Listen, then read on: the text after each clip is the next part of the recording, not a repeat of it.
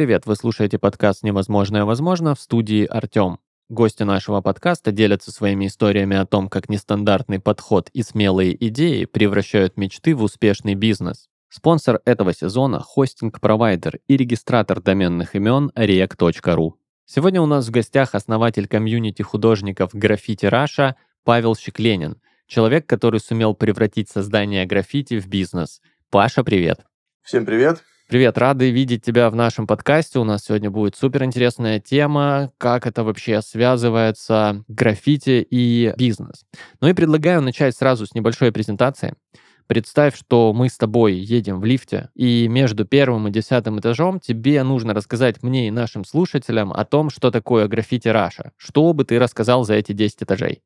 Так, ну, наверное, я бы представился, да, сказал бы там Щеклеин Павел, там основатель компании Граффити Россия, и сказал бы, что мы занимаемся а, как профессионально, так и социальные проекты делаем именно по оформлению больших площадей пространств по всей России. И если, допустим, я нахожусь в конкретном городе, я, к примеру, говорю, ну вот видели, там у нас в городе есть расписанных там 10 фасадов. Ну, mm-hmm. человек, как всегда, говорит, да, конечно, видел. Я говорю, вот это делаем мы. В принципе, если это прям вот э, быстро нужно презентовать себя, чтобы показать так mm-hmm. масштаб, масштаб, вот. Потому что если когда рассказываешь, говоришь там в интерьере, картины, ну, такое впечатление создается не очень масштабное. Вот, а когда говоришь, там, видели 10 фасадов подряд, такие, конечно, видели, и ты говоришь, ну, вот это, это мы, и все такие, о, супер, супер, вообще круто. Угу. Слушай, ну изобразительное искусство здесь лучше увидеть, да? Да, э, конечно, чем, конечно. Чем рассказать и услышать даже много раз. Окей, Паш, смотри, правильно ли я понимаю, что есть э, такое комьюнити, э, тусовка художников Graffiti Russia, угу. и есть ООО «Граффити Россия». Это, собственно, бизнес, на угу. котором эти художники зарабатывают. Да, да, все верно как бы есть у нас mm-hmm. ответвление, есть как бы социальные проекты, комьюнити и прям а, бизнес, организация. Мы это не скрываем, везде рассказываем, как бы нормально. А, окей, ну давай начнем с самого начала. Интересно вообще, а, почему ты увлекся уличным искусством угу. и на каком этапе ты понял, что из этого можно сделать бизнес? Mm. Но это был, были далекие 12 лет назад. Э, мы делали большие э, фестивали, э, там спортивно-массовые mm-hmm. фестивали, и у нас там всегда были стритбол, воркаут, граффити, много разных еще направлений. У нас такой был один из самых больших фестивалей по количеству направлений, наверное, в России. Вот. И угу. на каждом этом фестивале присутствовали там, художники, да, и, соответственно, после восьми лет мы уже потихоньку-потихоньку начали уходить э, в искусство, нам это начало очень нравиться, легко получалось, и, соответственно, потом мы приняли решение, ну, если мы, типа, делаем, кайфуем, идет очень легко, почему бы из этого не сделать бизнес? Ну, и там уже угу. пошло то есть тот самый случай, когда в целом хобби и такое серьезное увлечение а, привело к тому, что почему бы из него не сделать бизнес, правильно? Верно, верно. Угу. И все в вашем случае началось с фестивалей. А, да. Слушай, а что это были за фестивали? Где они проходили? Как вообще вы решили в них участвовать? Ну, я сам занимаюсь вообще э, баскетболом, в частности, стритболом. Уже лет, наверное, угу. так 18. Вот. И мы по всему миру поездили на разные фесты, э, посмотрели, как кто проводит, да, какие там уровни организаций, э, что можно делать. И когда приехали уже к себе на родину, да, решили что-то подобное попробовать. Вот, тогда мы не, угу. ну, вообще даже не думали о, о заработке, у нас горели глаза, нам это было очень сильно интересно. И все, мы начали делать такое количество большое мероприятий, и все, и угу. там уже по накатанной уровень рос, рос, рос, рос, рос, рос, рос, и уже в дальнейшем а, когда мы уже повзрослели, начали появляться семьи, э, угу. у нас начали мысли появляться, а что же дальше. Ну и уже тогда мы уже задумались о какой-то коммерческой составляющей. Вот. Так, слушай, ну и вот, а, пришло время задуматься о м, коммерческой составляющей и что понадобилось для того, чтобы вот граффити а, преобразовать в бизнес. Какие вложения, на что потратили на первом этапе и какие были вообще сложности трансформировать вот это увлечение в что-то уже материальное, то есть бизнес. Но, наверное, здесь личный какой-то момент в плане желания. Здесь главное желание, да, угу. где-то через себя перешагнуть, потому что ты сталкиваешься со многими там сложностями, барьерами, там э, самолюбием, эго, ага. да, и в дальнейшем уже ты понимаешь, что, что либо ты через это перешагиваешь и растешь, да, либо ты идешь где-то там на принцип, не развиваешься, и, соответственно, это все стопорится, тормозится. Вот. И, в принципе, никаких таких глобальных сложностей не было. Мы командой там обучались, э, получали опыт, косячили, очень много проблем, ошибок, всего этого было, да, как с любым бизнесом. И вложений, наверное, не было вообще никаких только временные угу. и эмоциональные, потому что это сфера услуг, а сфера услуг, она ну, да. взял предоплату и на эту предоплату сделал то, что заказали. Вот, это самое такое простое, да. Это, ну, не продукт как конечный, да, какой-то, где тебе нужно его сначала произвести, потом подумать, ну, как, да. как, как это продать. Ну, допустим, как с картинами, да, сейчас так же. Ты должен написать картину, а потом ты должен еще ее продать, да. А сфера услуг заказали, ты ее оказал, все, все счастливы. Поэтому вложения э, здесь только эмоциональные, физические и временные. Все. Угу, угу. А, окей. А, а если вообще говорить о бизнесе, угу. а, граффити Россия это твой первый проект собственного бизнеса а. или чем ты занимался до него? Нет, не первый. Он был э, всегда угу. сопутствующий. Э, скорее всего, не на первом плане. Я помню, дав давным-давно посмотрел книжку Ричарда Брэнсона. Вообще давно. Вот, там это, у него около 300 компаний. И я помню, что мы с ребятами сделали сайт, где у нас было просто 15 там бизнесов, э, и мы такие, все, сейчас сделаем корпорацию. Делали шарики, праздники, аренда музыки, граффити, что-то там еще было. А, вот. И уже вот мы так все тестировали. И из этого всего отсеялся именно граффити, да, стал как прям отдельный бизнес. Плюс мы открывали еще угу. магазин кроссовок. У нас он тоже был. Чайную открывали. Ну, все время какой-то бизнес, какие-то движухи были, то, что нам угу. самим нравилось. Вот так я бы сказал. Не, не было такого, что мы как бы угу. глобально садимся, все, нам надо только бабок заработать, и пофигу на удовольствие, да. Мы всегда отталкивались сначала от удовольствия, чтобы нам это нравилось, а потом уже пытались из этого сделать какой-то, ну, какой-то бизнес. Вот. Чай тоже прикольная тема.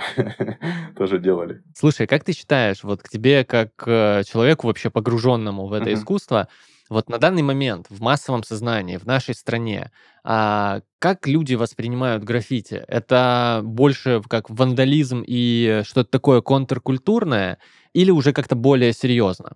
И самое интересное, как было, когда вы начинали, когда вы из увлечения граффити решили э, двигаться в этом направлении в бизнесе? Угу. Ну да, такой этот э, интересный вопрос. Э, допустим, когда мы везде идем там, ну, на интервью, да, в какие-то города приезжаем, очень часто этот вопрос задают. Почему? Mm-hmm. Потому что есть много направлений, да, и современного искусства, и, и граффити, и все э, останавливаются только на граффити и говорят, так, вот это же вандализм. Мы объясняем, да, чем отличается, и мы вообще нормально к этому относимся, потому что любая картина, которая появляется на любом объекте, она не может нравиться всем так же, как она не может э, и нравится всем, и не нравится, да. Тут, соответственно, есть э, те, кто прям вообще не понимает, да, а те есть, кто кайфует. Соответственно, это часть угу. э, там, процесса, да, часть искусства, и наоборот, круто, когда э, сталкиваются вот эти там два-три мнения, да, и начинают э, это все мусолить, раздувать, и это наоборот прикольно. Вот. Э, то, что у нас народ сейчас э, начал понимать, ну, в чем отличие, да, потому что, допустим, два года назад, три года назад мы говорили там муралы, да, и не могли понять э, вообще, что это такое, что это странное название. Сейчас они уже полностью отличают. Стрит-арт, муралы, там, граффити, там, бомбинг. Нормально. Это, типа, круто, да, что индустрия растет, в индустрии растем мы, растут конкуренты, растут художники это, блин, круто. Угу. Ну, это круто. Мы от этого процесса, в принципе, кайфуем. И народ сам... Я помню, что мы вот как раз были на крупном проекте. Между проектами решили сделать э, просто там стеночку, порисовать, ну, там, э, тегинг, там, так, в удовольствие. И, ага. и подошли, подошли две бабушки и говорят, ребята, это очень круто, мы хотим, чтобы вы на нашем доме ага. это написали. Я вообще удивился. Там не было, для них вообще ничего не понятно, да, но они сказали, блин, это такая красота. Вот, э, вот тогда ты понимаешь, что, что уже люди по-другому это относятся.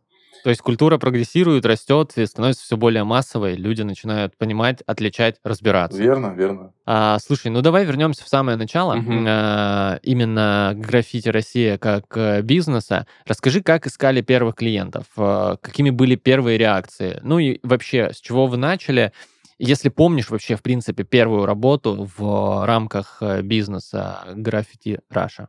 Да, помню, это прикольно, никогда не забуду, наверное. Это было просто поздравление в подъезде, э, и все. Мгм. Простое поздравление в подъезде. Позвонил парень, сказал, я хочу поздравить девушку. Я сказал стоимость, он говорит, вообще не проблема. И приехали, начали рисовать в подъезде, краска очень сильно запахла, выбежали бабушки, начали на нас ругаться. Вот это такой, как бы это не забыть.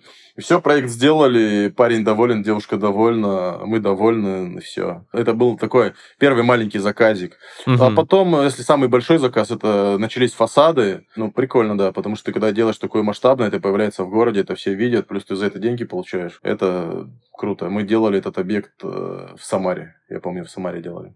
Ага, первый фасад вы разрисовали в Самаре. Ну, он такой осознанный, прям как проект, э, по всем там бизнес-процессам, вот. А, слушай, как э, такие проекты появляются? Кто основной заказчик, э, например, вот разрисовать фасад в Самаре? Это муниципалитет города или это бизнес, который заказывает рекламу? Как вообще это все работает внутри? Узаканивается? Как ищется клиент? Но здесь много там подводных камней, много факторов, да.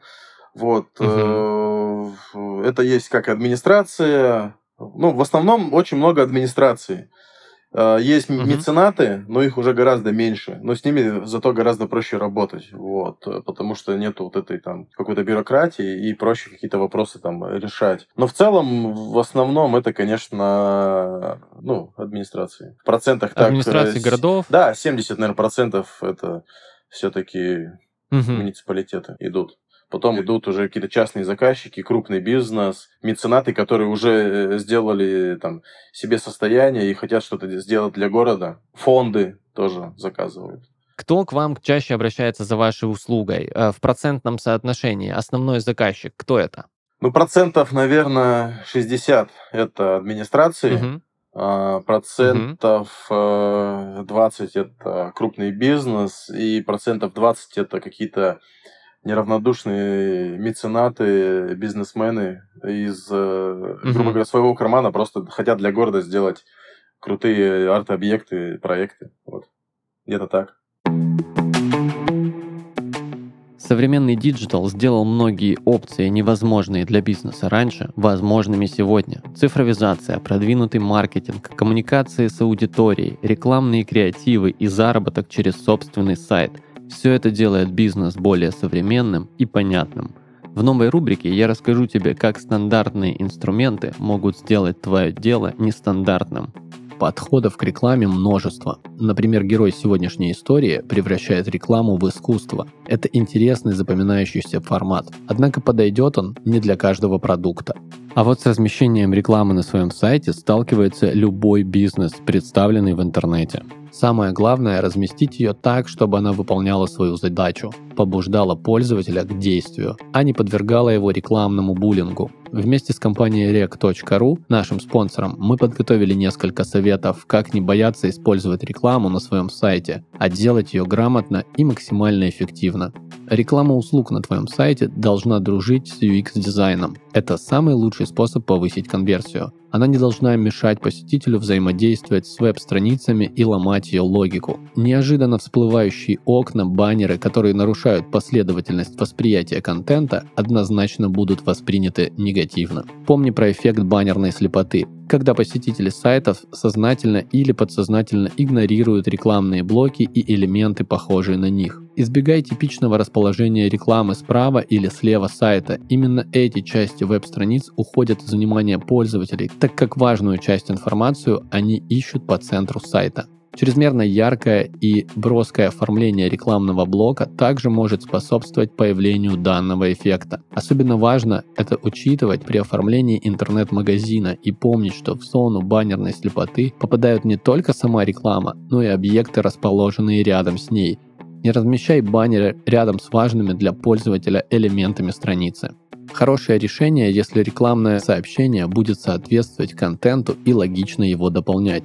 Небольшой красивый спокойный текст, оформленный как блок сайта и, главное, содержащий что-то полезное, например, совет эксперта. Если все сделано грамотно, получаем цельный сайт с длинным повествованием. Собрать понятный для клиента сайт сможет React.ru. В описании к выпуску ты найдешь выгодные пакеты для своего проекта. Он уже включает в себя домен в зоне .ru, SSL сертификат на один год, а также хостинг на 3 месяца. А в следующем выпуске я расскажу тебе, как еще сделать невозможное возможным.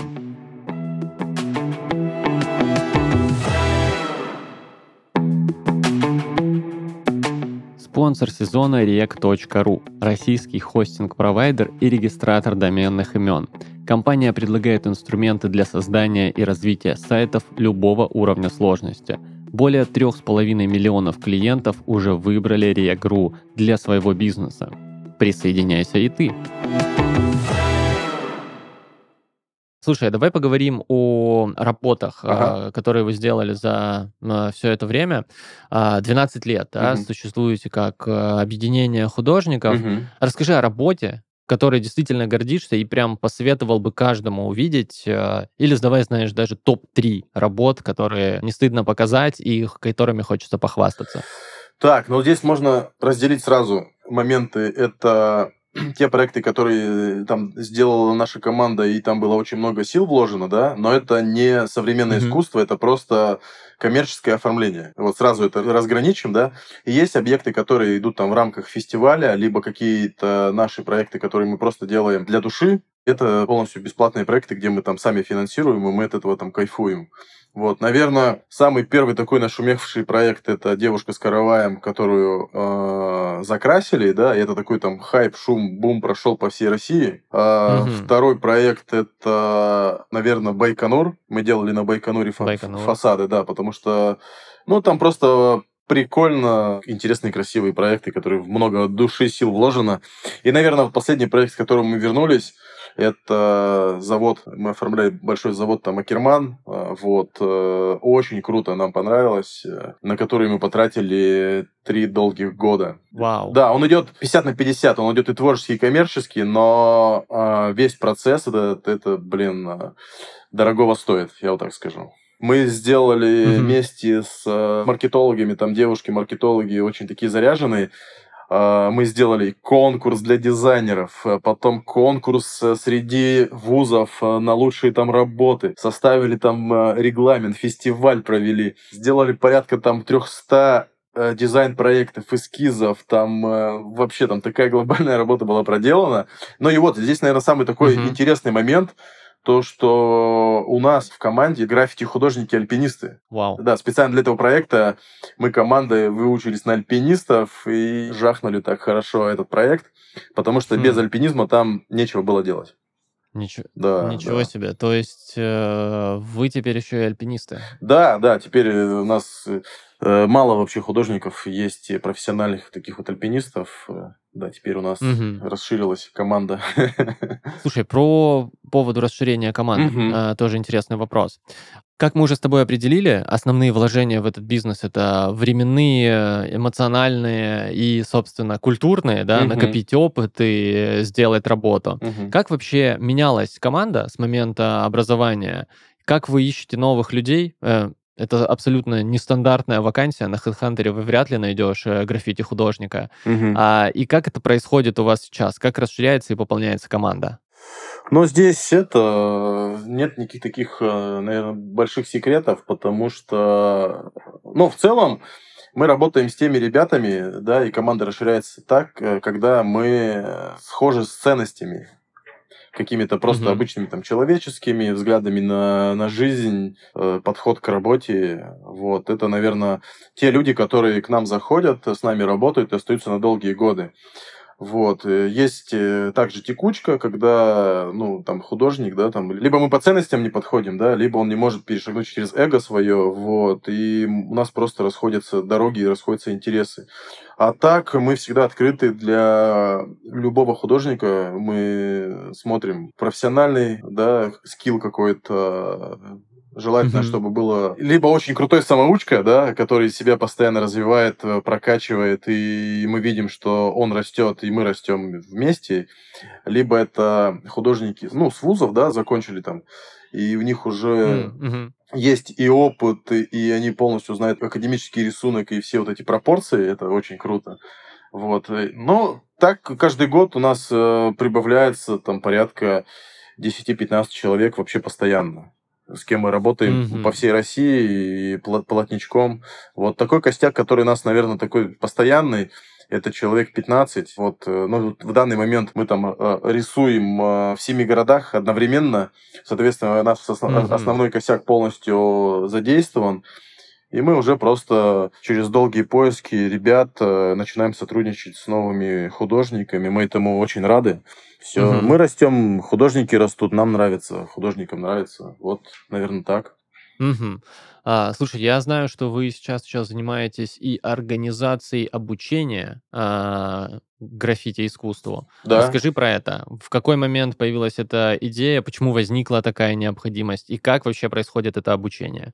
Ну, у нас э, вообще два обучения есть. Одно обучение это для художников э, по бизнесу. Мы там специально делали Мгм. такое. Но мы это особо не афишируем. Если запросы есть, как бы, ну, окей. Типа, желание есть, окей. Вот, э, мы сделали такое там. Автоматизировали бизнес, так сказать. И второй, мы, у нас э, арт-резиденция открыта на 300 квадратов, э, где каждый художник может э, прийти, порисовать, сделать какой-то свой авторский курс для детей, для всех желающих. И там же у нас открыта граффити-школа. Хм. Потому что за долгие годы люди, дети видят, что количество проектов увеличивается, да, мы делаем много, и идут очень много запросов. И мы решили, просто приняли решение сделать школу, продумали дизайн-проект, э, такой у нас один зал, он идет э, классический там для там, современного искусства больше, и второй зал, он такой old school, э, уличный, стритовый, и все, дети там приходят э, и обучаются, вот.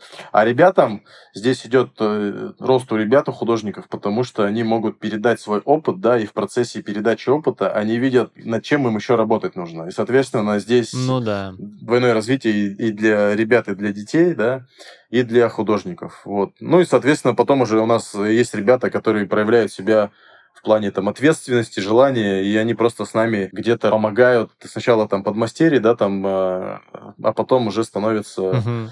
самостоятельным художником. Вот и все. Больше такая момент, наверное, отдачи. Вот.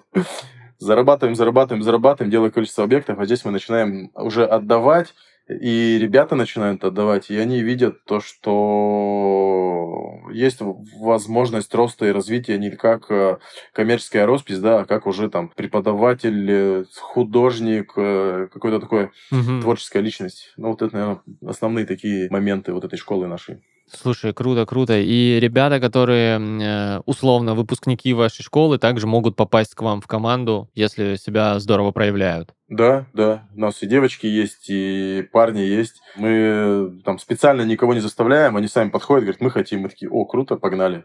Вот, все. Мгм. А, клево.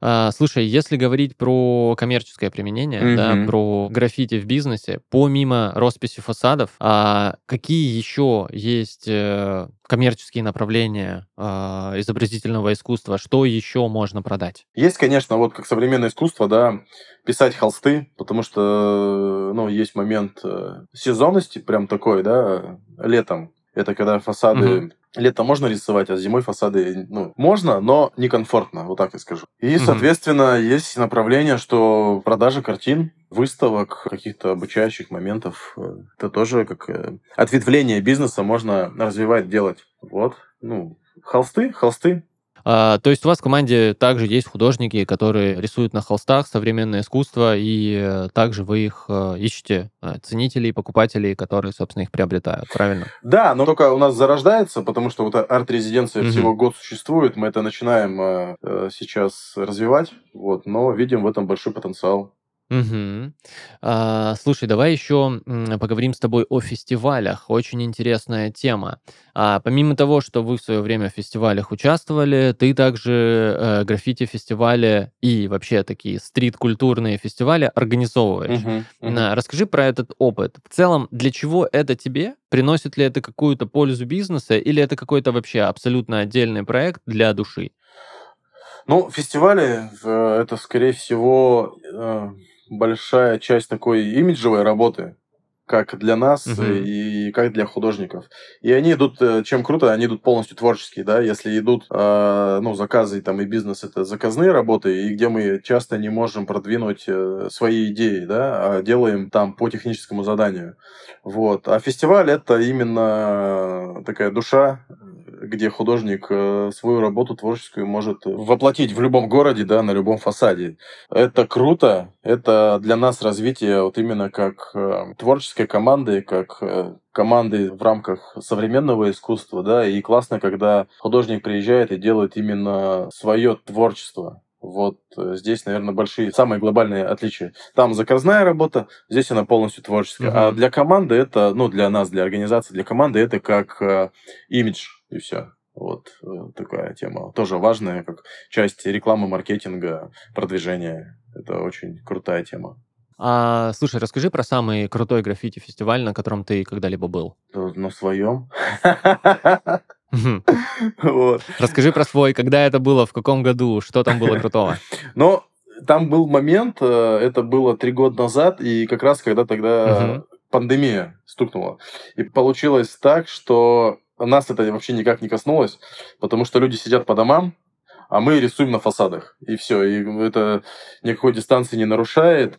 И в тот момент администрация как раз обратила внимание на граффити-фестивали, потому что у них, э, у администрации горят планы, это то, что им нужно проводить большое количество мероприятий, ну, там, в городе, да, либо там в России. А в пандемию их проводить нельзя из-за э, дистанции, да, вот это, з- то, что было запрещено. А Ну да. граффити-фестивали можно проводить. Соответственно, это видно, что в городе э, там приехало 20 художников, они делают творчество, это у всех на виду. И, соответственно, у нас прошло за один месяц два фестиваля, и мы там нарисовали порядка, по-моему, 30 фасадов одновременно. И это был такой интересный опыт, потому что это но- нон-стоп такой в момент пандемии был, и э, было прикольно. Сначала этот был фестиваль, э, когда мы нарисовали там совместно с ребятами из Москвы э, 13 фасадов. Это они прям на одной улице были. А потом Э, мы с администрацией решили сделать э, областной фестиваль. И он был, его главная фишка была то, что э, все дома были разбросаны по области. То, что самая большая фишка вот области, это то, что фасады разбросали э, во все маленькие города области, и там люди, они еще никогда не видели, что такое там граффити, мурал, современное искусство. И там э, зрители, они гораздо благодарнее. Вот. Когда мы, допустим, нари- Мгм. рисуем уже в городе, где их много, люди такие смотрят, э, блин, мы это уже видели, ну прикольно, круто, молодцы. А там все, мы рисуем 10 дней в каждом городе, да, в маленьком. А, И люди с нами от и до, от, заката до рассвета приносят там нам еду, фоткаются с нами, общаются. Вау. Да, там совсем большая отдача. И вот, наверное, тот год был самый такой прикольный, потому что это было сразу 30 фасадов, и опыт был такой в одном месте какое-то количество да, объектов, и, и по области, когда надо было быть э, одновременно там в 13 городах. Вот, такое, наверное. Слушай, Паш, хочу немного вообще Мгм. в, наверное, получится детство копнуть. А ты помнишь вообще момент, когда ты заинтересовался граффити, заинтересовался уличным искусством и такой, блин, это мое, я хочу этим заниматься? Ну, это слишком, наверное, глубоко и далеко копнули, да? Да, я не знаю, я просто всю жизнь э, занимался вот этой какой-то там уличной культурой, и это постоянно было в, в моей жизни прям с самого детства, и я даже не помню момент, когда это там переросло, там э, и в хобби, и в бизнес, и в это.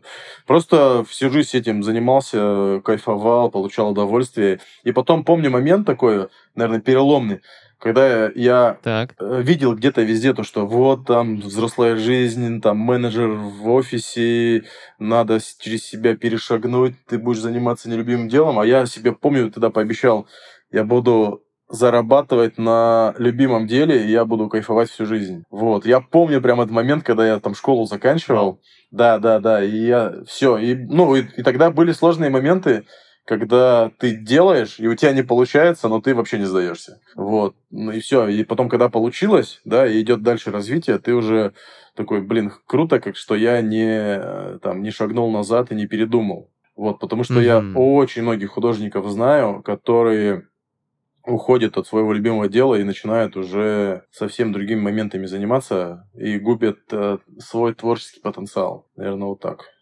Вот. Вау, слушай, ну это очень вдохновляюще, э, особенно для начинающих художников. Слушай, а вот если про эти моменты поговорить, эм, такой традиционный вопрос на нашем подкасте. Было ли у тебя на пути к созданию собственного бизнеса и уже в процессе, когда он существовал, такие моменты, при которых казалось, что все, придется отказаться от идеи собственного бизнеса, и что в такие моменты помогает все-таки идти дальше, чтобы сделать э, мечту реальной возможностью?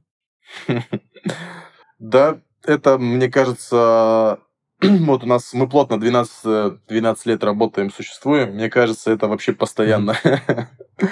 Даже и в этом году тоже такие мысли были. И, не знаю, делаешь паузу, там либо ты где-то отдохнул, либо делаешь паузу, осмысляешь полностью все, что происходит, и ищешь какие-то точки роста, э, дальше какой-то путь развития, и все. Да, каким-то, знаешь, таким методом анализа происходящего здесь и сейчас.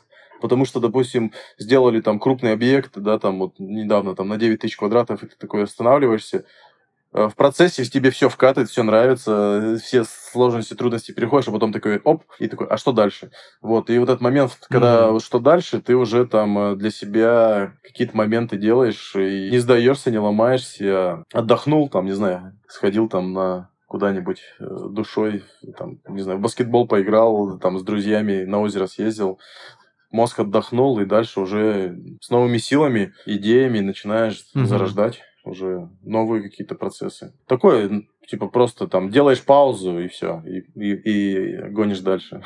А мысли, угу. а мысли ну... всегда появляются, то, что, блин, может, не то. это все 12 лет, это нормально. Мне кажется, это нормально. Окей, слушай, ну тоже теперь уже для начинающих бизнесменов э, должно быть довольно вдохновляющее. А, Паш, мы с тобой поговорили о топ-3 твоих э, работ, угу. э, которые обязательно нужно посмотреть. А, давай немного пофантазируем. Угу. А, топ-3 мест вообще в мире, во вселенной, на которых бы хотелось оставить свою работу. У нас мечта, наверное, у всей команды это расписать самолет. Мы хотим самолет разрисовать.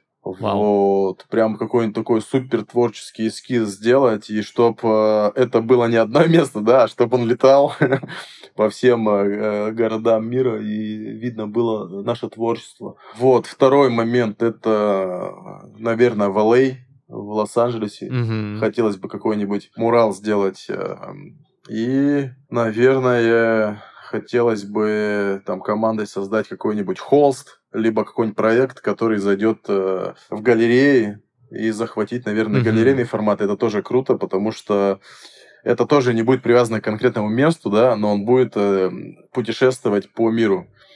Вот, наверное, такие ключевые моменты, которые нас очень вдохновляют. Хм. Блин, очень круто. А, отличные планы. Паш, э, спасибо, что поделился своей историей о том, как превратить уличное искусство в успешный бизнес.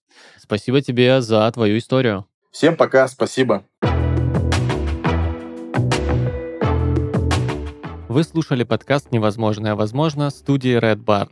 Подписывайтесь на нас в соцсетях, слушайте нас на всех музыкальных платформах, верьте в свою мечту и невозможное станет возможным. Всем пока! Пока.